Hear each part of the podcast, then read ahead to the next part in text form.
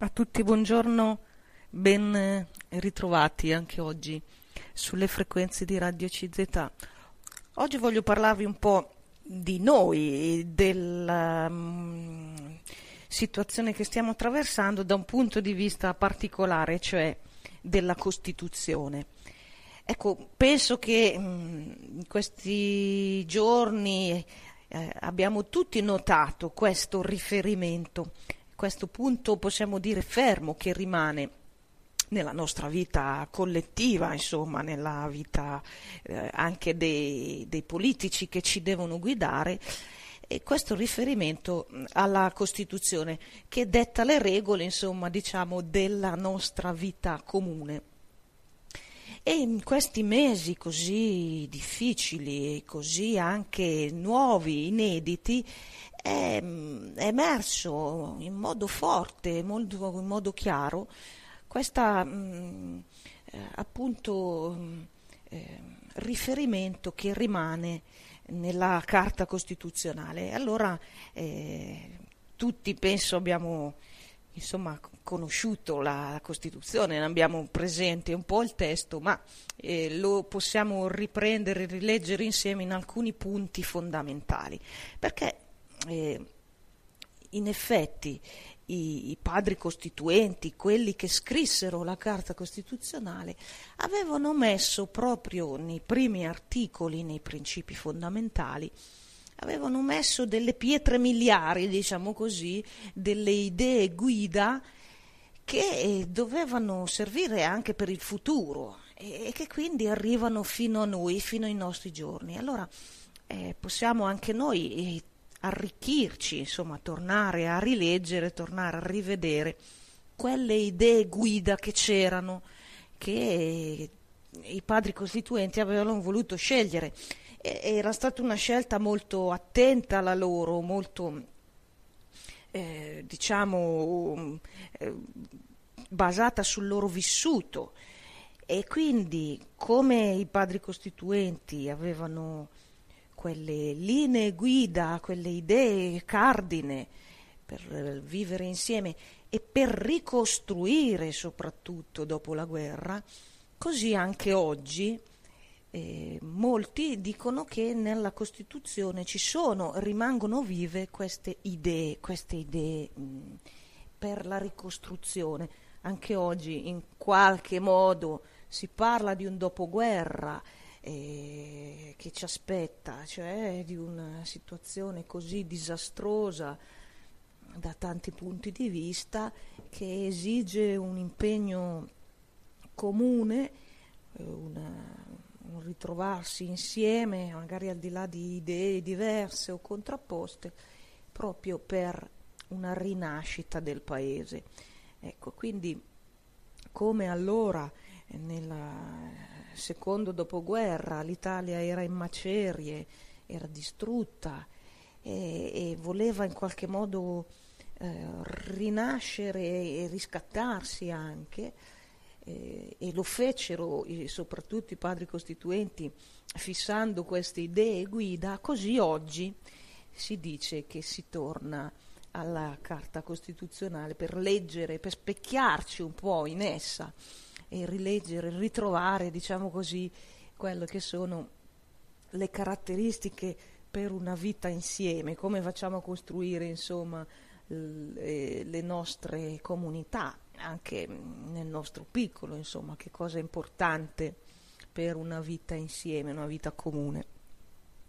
Allora, per dare valore a questa Costituzione, vi leggo prima di tutto una citazione di uno dei padri costituenti più famosi, che fu Giuseppe Dossetti, che spiega proprio quello che stavamo dicendo poco fa. Alla fine vorrei dire soprattutto ai giovani: non abbiate prevenzioni rispetto alla Costituzione del 1948 solo perché opera di una generazione ormai lontana.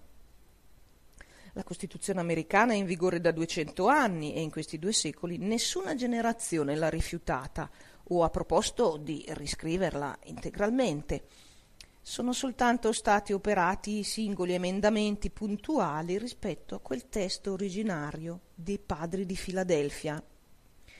Ciò nonostante che nel frattempo la società americana sia passata da uno stato di pionieri, come era alle origini, ai tempi appunto della Costituzione americana nel suo sorgere alla fine del Settecento, a uno stato oggi leader nel mondo. È proprio nei momenti di confusione o di transizione indistinta che le Costituzioni adempiono la più vera loro funzione, cioè quella di essere per tutti punto di riferimento e di chiarimento. Cercate quindi di conoscerla, di comprendere in profondità i suoi principi fondanti e quindi di farvela amica e compagna di strada. Essa, con le revisioni possibili e opportune, può garantirvi effettivamente tutti i diritti e tutte le libertà a cui potete ragionevolmente aspirare. La Costituzione vi sarà presidio sicuro nel vostro futuro, contro ogni inganno e contro ogni asservimento, per qualunque cammino vogliate procedere e per qualunque meta vi vogliate prefissare. Chiudo le virgolette. Ecco, queste le parole di Giuseppe Dossetti, come vi dicevo, un discorso tenuto all'Università di Parma nel 1995, e dunque lui, vedete, confidava nel valore di questo testo della Costituzione. Allora, così, per riprendere le idee, come dice qui in questo discorso il famoso padre costituente che fu Giuseppe Dossetti, per riprendere quei punti di riferimento e di chiarimento, allora vi leggo i primi articoli, sicuramente li conoscete, però ecco, vediamo un po' di scoprire proprio le idee guida, ecco.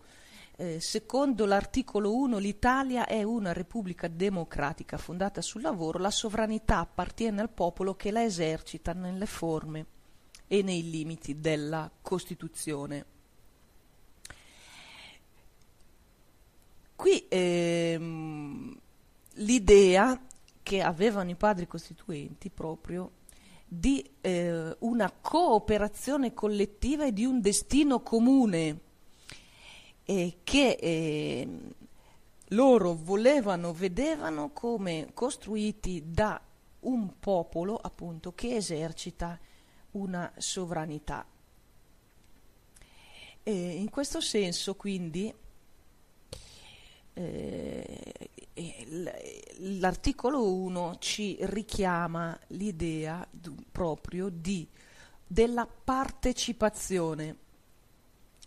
La partecipazione per esercitare le scelte, per esercitare il governo della Repubblica. L'idea di una impresa, diciamo così, collettiva, di un impegno attivo all'interno o del partito politico o dei gruppi sociali, o attraverso il lavoro, come dirà l'articolo 4 della Costituzione. I padri costituenti aggiungono il concetto di pluralismo e di confronto sociale, cioè il fatto che la Repubblica è detta democratica in virtù di una nuova visione organicista della società, per cui l'idea appunto dello Stato si valorizzava con la partecipazione alla vita e alle sorti comuni da parte di tutti, da parte anche di diversi, quindi in un coro polifonico con una differenziazione di voci. Questo era il concetto di pluralismo. E nella mediazione, cioè nel dialogo, nell'incontro, per mediare posizioni differenti verso punti di obiettivi comuni. Pertanto l'articolo 1 ci richiama proprio l'idea della sovranità che deve essere esercitata dal popolo, quindi viene richiesta attività, azione, non passività, non essere spettatori, non guardare da lontano e magari criticare, ma appunto un attivarsi, un'attività e una necessaria partecipazione. Ecco, questo articolo 1 a volte noi lo sentiamo spiegare nel senso che noi abbiamo una repubblica rappresentativa, una democrazia rappresentativa. È vero, noi abbiamo i parlamentari, eleggiamo i parlamentari, ma non è finita qui, diciamo, perché l'articolo 1, ripeto, i padri costituenti la intendevano in questo modo, prevede che il popolo sempre è lui che deve essere in gioco, in campo. Non si può, diciamo, lavare le mani nel momento in cui ha eletto i suoi rappresentanti e poi non esercita più la sua sovranità, come se la sovranità passasse solo in capo ai politici. Non è così. Quindi questa idea di partecipazione. Un altro riferimento molto interessante era quello del tema della persona. Sicuramente avete sentito anche voi parlare della Costituzione all'articolo 2. L'articolo 2 dice: la Repubblica riconosce e garantisce i diritti inviolabili dell'uomo, sia come singolo, sia nelle formazioni sociali ove si svolge la sua personalità, e richiede l'adempimento dei doveri inderogabili di solidarietà politica, economica e sociale. Ecco, in questo articolo 2 possiamo anche qui soffermarci su questo aspetto. Vedete, i padri costituenti avevano già disegnato, diciamo così, l'aspetto della persona, che diventa l'obiettivo, lo Stato deve servire alla persona. Quindi la nostra Costituzione, si dice, ha un personalismo alla base e non è viceversa lo Stato l'obiettivo, non è la persona che è asservita allo Stato. Ma i padri costituenti avevano disegnato anche una persona non isolata. Vedete, qui dice sia come singolo, sia nelle formazioni sociali dove si svolge la sua personalità, cioè la persona vive nelle relazioni con gli altri, vive in queste formazioni sociali. Ecco quindi quell'idea di persona come centro, come diciamo obiettivo di tutte le nostre azioni, la promozione della persona umana, che è appunto un'altra idea cardine che ci restituisce la nostra Costituzione. E allora anche qui, per quello che è quest'idea, vi leggo: nessuna parola cade a caso nel testo costituzionale. Notiamo subito che in questo articolo non si ricorre mai alla parola individuo, ci si riferisce invece al singolo, termine che rinvia al suo complementare, il molteplice, singolo molteplice, cioè gli altri. Dunque il riconoscimento dei diritti non si riferisce a diritti individuali tout court, bensì ai diritti di un essere umano come singolarità e come sistema di relazioni. In questo senso la persona, proprio attraverso le relazioni, entro alcune formazioni sociali, può sviluppare la propria personalità. Non si concepisce dunque alcuna persona se non nella collocazione del singolo in differenti forme di vita associata, dalla famiglia alla scuola, al luogo di lavoro, alle altre strutture organizzative di riconoscimento reciproco. In questo articolo non è un caso che quindi questi diritti siano indissolubilmente agganciati, e agganciati i diritti al dovere di solidarietà. La norma infatti richiede l'adempimento dei doveri inderogabili di solidarietà politica, economica e sociale. Cioè il singolo viene agganciato a un sistema di una comunità che non si riferisce, diciamo, allo Stato in astratto, ma proprio a quelle relazioni quotidiane, quelle che sperimentiamo nel nostro territorio, nelle nostre esperienze di ciascuno con il proprio prossimo, per mezzo appunto di quelle formazioni sociali in cui agiamo, con cui comunichiamo. Ecco, chiudo le virgolette. E questo è anche un punto interessante, la visione che c'era stata così intelligente, così profonda, se vogliamo, nella Costituzione, questo articolo 2 che riconosce in pratica i diritti inviolabili, i diritti umani. Vedete che parla della persona già in un modo più in un modo appunto non riduttivo, non individualistico. E quindi è molto interessante riprendere questi temi. E vi leggo ancora su questo contributo dell'idea di persona. Il movimento politico cattolico fondava la propria elaborazione teorica entro un orizzonte filosofico ben delineato, riconducibile a una rilettura della concezione politica di Tommaso d'Aquino, riletto alla luce anche della filosofia di Jacques Maritain e del suo umanesimo integrale, fino al personalismo di Mounier.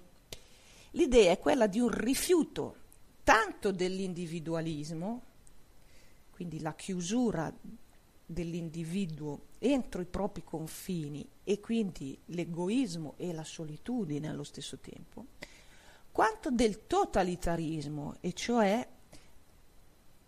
il mancato riconoscimento dell'unicità e della irripetibilità del singolo, a favore appunto dello Stato totalitario e della massificazione.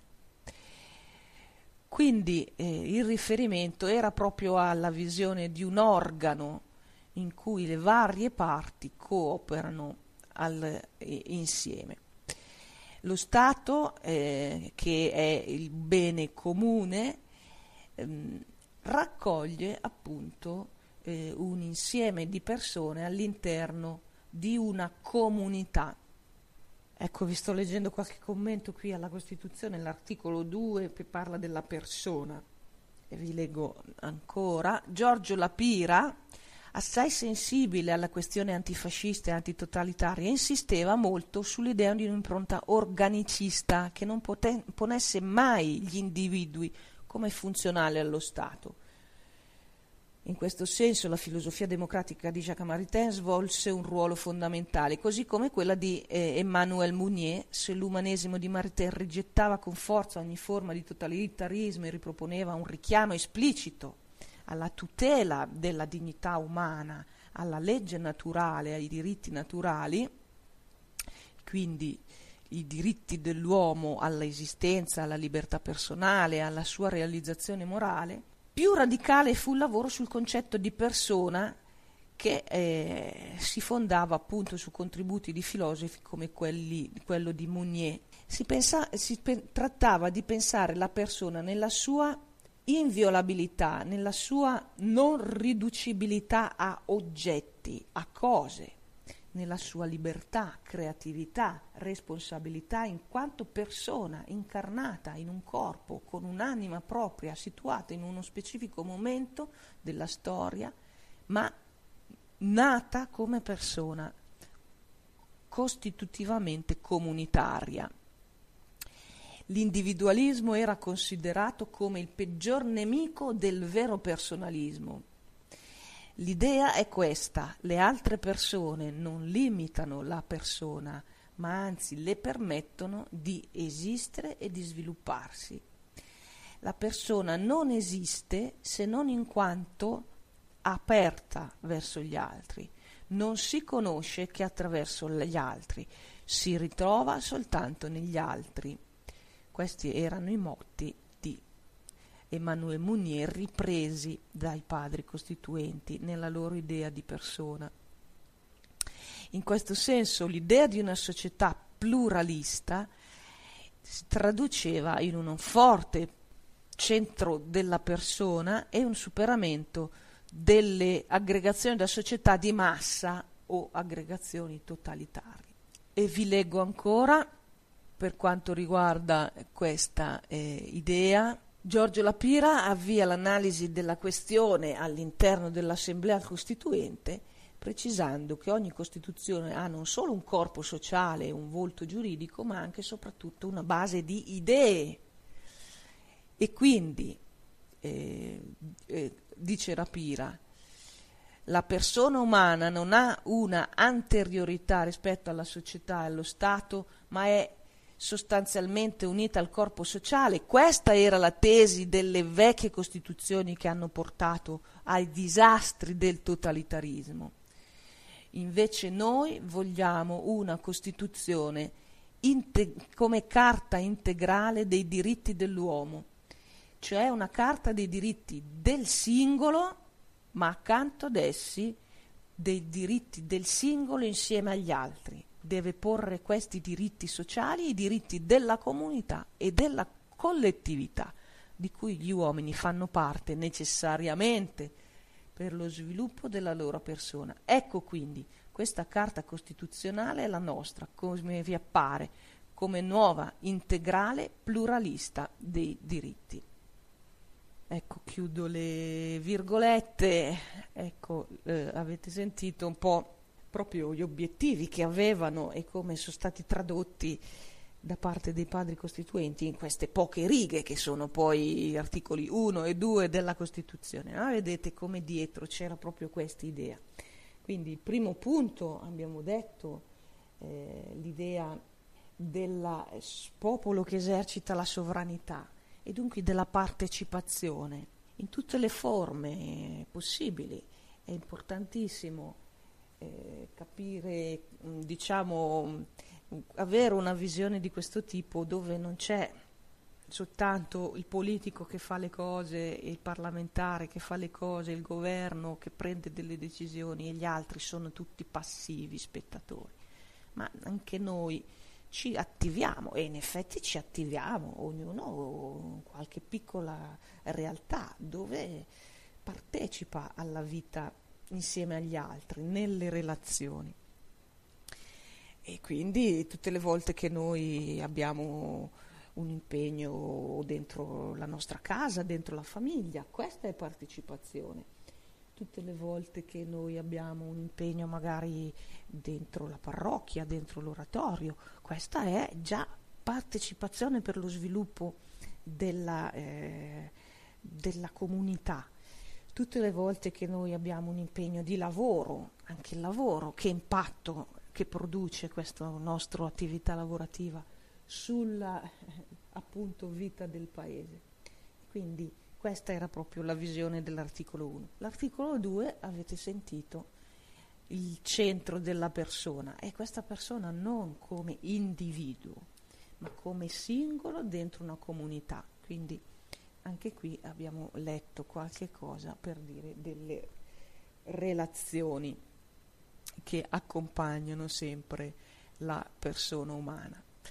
E poi queste idee si riprendono ancora nell'articolo 4 della Costituzione che parla del lavoro, e anche qui i padri costituenti, sapete, volevano mettere in evidenza che il lavoro è appunto un diritto, dovere, ma serve proprio per il progresso materiale e spirituale del paese, proprio necessario il contributo di tutti tramite l'impegno.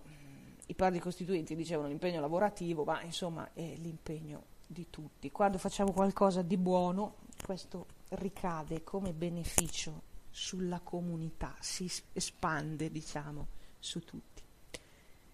Termino questo brevissimo percorso nelle idee guida della Carta Costituzionale. Come diceva Giuseppe Dossetti, come dicevamo all'inizio, è proprio nei momenti di confusione o di transizione indistinta che le Costituzioni adempiono la più vera loro funzione, cioè quella di essere per tutti punto di riferimento e di chiarimento. Ecco quindi perché è importante aver presente anche in questa fase che sarà di cambiamento, speriamo di ripresa, qualcuno dice addirittura di ricostruzione, di rinascita, è importante aver presente quei punti fermi che con tanta fatica e con tanta sofferenza pure i padri costituenti avevano fatto propri e messo a fuoco. Grazie dell'attenzione e un cordiale saluto.